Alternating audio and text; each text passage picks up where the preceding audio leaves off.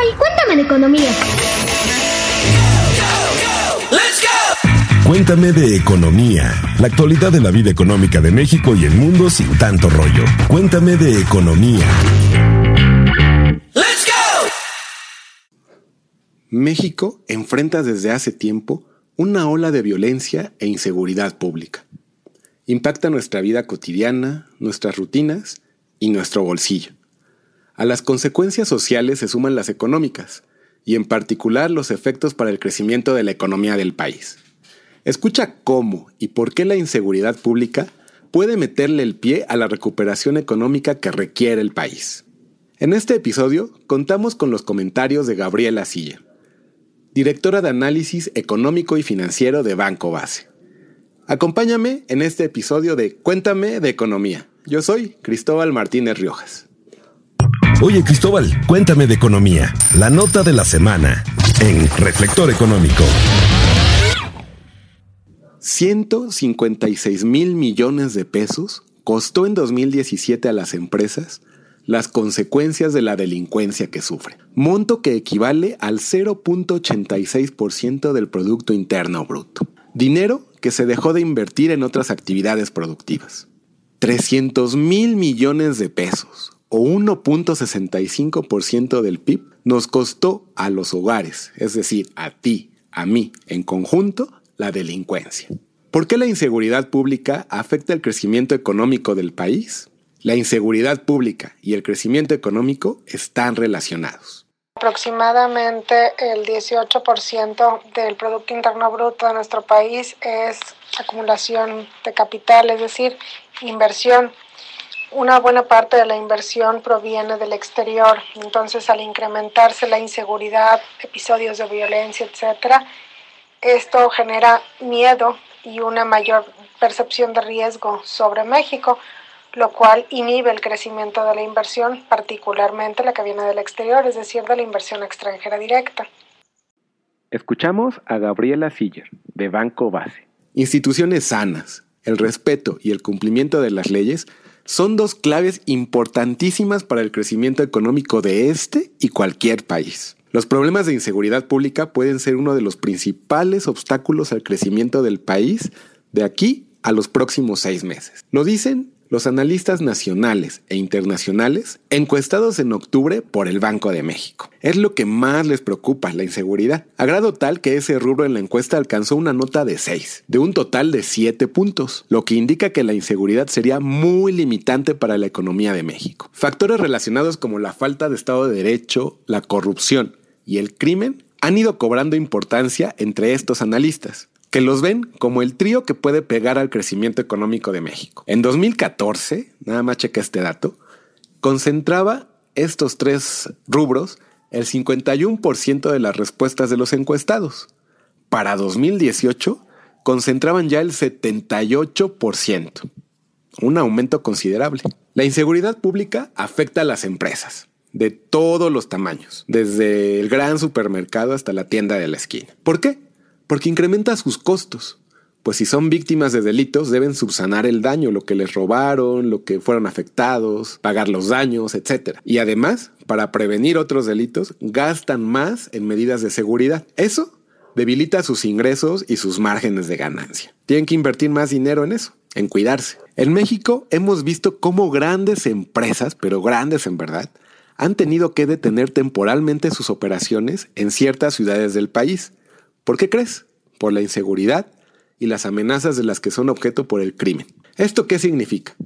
Detención del empleo, de las ventas, de los ingresos. El problema de la inseguridad pública es un asunto que preocupa a los empresarios. Tan es así que la semana que acabó el 8 de noviembre, el Consejo Coordinador Empresarial hizo un llamado a buscar la unidad de los mexicanos para combatir la inseguridad. Su presidente, Carlos Salazar, dijo que la seguridad es sin duda el principal pendiente del país y que se necesita actuar con unidad, decisión y urgencia. Llamó a todos los niveles de gobierno, federal, estatal y municipal, a ponerse plazos para dar resultados concretos. Si el crimen daña a las empresas, daña el empleo, la inversión y hasta los precios que pagas por un producto, pues se hace más caro el proceso de elaborarlo. Incluso puede que por la inseguridad algún producto o bien no llegue a tu hogar.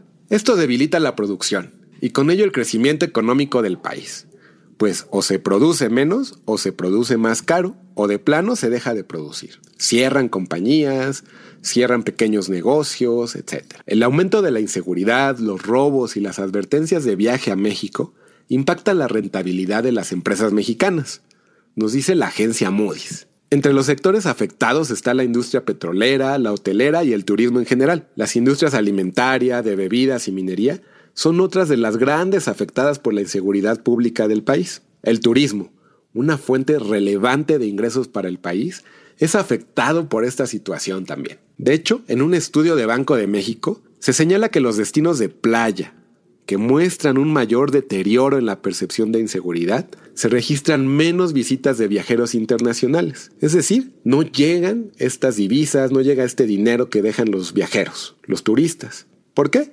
Porque se percibe que esa playa es muy insegura. Y la inseguridad también plantea problemas a los gobiernos. De hecho, la agencia calificadora Moody's publicó este año un reporte sobre la violencia en el país. La agencia considera que la violencia y la inseguridad son un riesgo social que puede tener un impacto significativo en los emisores públicos, es decir, en los gobiernos. Si los gobiernos no atienden las demandas sociales, se pueden tornar en demandas violentas que aumentan la agitación política y esto reduce el crecimiento económico. Si la violencia va en aumento, pues ¿qué crees?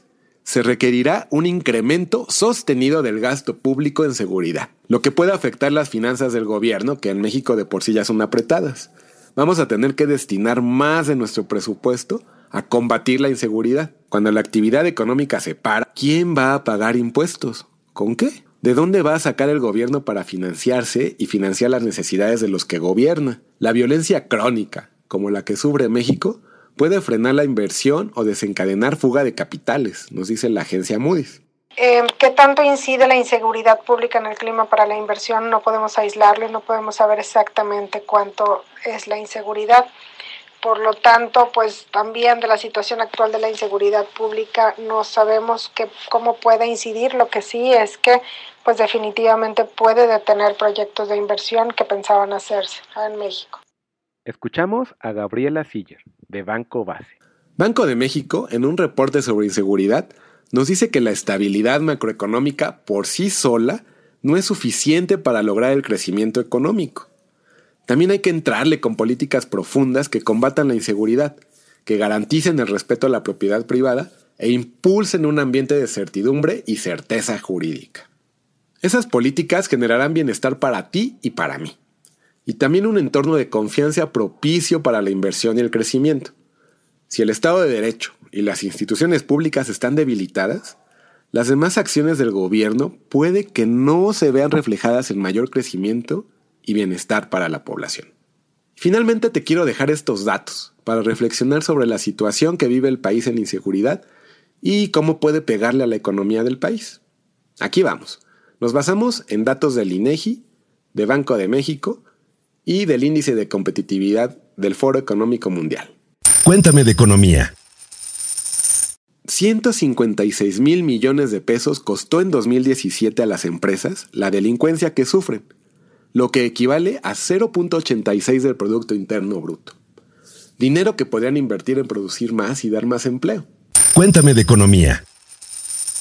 300 mil millones de pesos o 1.65% del PIB nos costó a los hogares la delincuencia. Cuéntame de economía. 63% de las empresas o unidades económicas dice que la inseguridad y la delincuencia son el problema más grave. En 2012 era 59%. 79% de los adultos del país considera que vivir en su localidad es inseguro. En 2011 era 69%, un aumento también. Cuéntame de economía. La mayoría de las unidades económicas, es decir, las empresas y los hogares, consideran que la policía y las instituciones que imparten justicia son corruptas. 93% de los delitos en 2017 no fueron denunciados o no se inició averiguación previa o carpeta de investigación y la principal razón para no hacerlo se atribuye a asuntos con las autoridades. Cuéntame de economía. 15% de los gerentes de contabilidad y finanzas de las empresas manufactureras cree que los problemas de inseguridad pública son uno de los principales factores limitantes para el crecimiento de la economía del país. Cuéntame de economía. En la edición 2018 del Índice Global de Competitividad del Foro Económico Mundial, que hace entre 140 países, México obtuvo la posición 130 en la tasa de homicidios, la 138 en nivel de confianza en la policía y la 139 en crimen organizado. México se ubica entre los países con peor percepción en el tema de corrupción, según el índice de percepción de la corrupción que construye Transparencia Internacional. Cuéntame de economía. Lo que debes de entender de la economía. En claro. En claro. En nuestra vida cotidiana y las charlas se cuela el asunto de la inseguridad pública. Por ello, en este episodio es pertinente poner en claro qué entendemos por seguridad pública y qué entendemos por sensación de inseguridad. Y lo hacemos desde lo que nos dice el INEGI y su glosario en una encuesta que elabora desde 2014 para conocer la percepción y los costos a las empresas que le causa el problema de la inseguridad. Veamos, ¿qué es la seguridad pública? Es una función de los gobiernos, el federal, el estatal y el municipal, que comprende la prevención de los delitos, la investigación y la persecución para hacerla efectiva. ¿Y qué crees? Está en nuestra constitución política, en el artículo 21 esta función. En temas de seguridad, hablamos también de cómo nos sentimos, cómo te sientes, si estás seguro en tu calle, en tu ciudad, en tu escuela, en tu casa. La sensación de seguridad es la impresión o se define como la impresión que tienes tú y los que te rodean sobre la situación de inseguridad construida con base en tu experiencia personal y qué tan vulnerable te percibes de ser víctima de algún delito. ¿Y quién es una víctima de la delincuencia de acuerdo con el INEGI?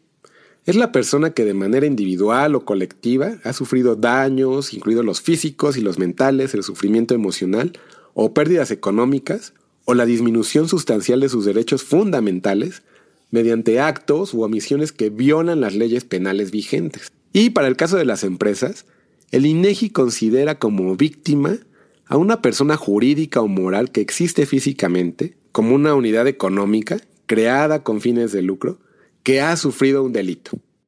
Los acontecimientos que no debes perder de vista. Síguele la pista. ¿Dinero más barato a la vista? Todo parece indicar que sí. Esta semana la Junta de Gobierno del Banco de México anunciará si mantiene o cambia su tasa de interés de referencia. Se prevé que la baje, sobre todo porque la inflación en octubre le ha dado aire para que haga otro movimiento a la baja. En mis redes sociales y en expansión te llevaremos el anuncio, lo que dice el comunicado y las reacciones. Y otro de los eventos importantes de esta semana ocurrirá en la Cámara de Diputados. Aquí habrá mucho que seguir. El 15 de noviembre próximo vence el plazo para que los legisladores analicen, discutan y en su caso aprueben el presupuesto de egresos de la federación. Es decir, se reparta el pastel del dinero que se gastará en 2020. Habrá que estar al pendiente de cómo queda repartido este pastel, porque sin presupuesto no hay política pública. Cuéntame de economía. Así es como llegamos al final de este episodio número 23 de Cuéntame de Economía. Te invito a seguirme en Twitter, arroba Cristo Riojas, y a seguir las redes sociales de expansión.mx. Y también te invito a escuchar los podcasts hermanos de Cuéntame de Economía que producimos aquí en Expansión. 343 sobre tecnología y el podcast de moda. Los puedes encontrar en Spotify, como encuentras Cuéntame de Economía. Escúchanos y dales follow ahí en Spotify y por favor mándanos tus comentarios, sugerencias y qué te gustaría escuchar. Estamos atentos. Yo soy Cristóbal Martínez Riojas y nos escuchamos el próximo lunes en Cuéntame de Economía. Hasta la próxima. Gracias. Ya te contamos de economía. Ahora comparte. Esto fue Cuéntame de Economía. Con Cristóbal Martínez Riojas. ¡Let's go! Save big money when you start your next project today at Menards. Check out our great selection of garage and utility lighting options in stock, ready to take home today. We carry everything to help you illuminate whatever project you're working on. Shop garage and utility lighting products in store at your nearest Menards. You can also view all of our entire selection of lighting options today on menards.com. Save big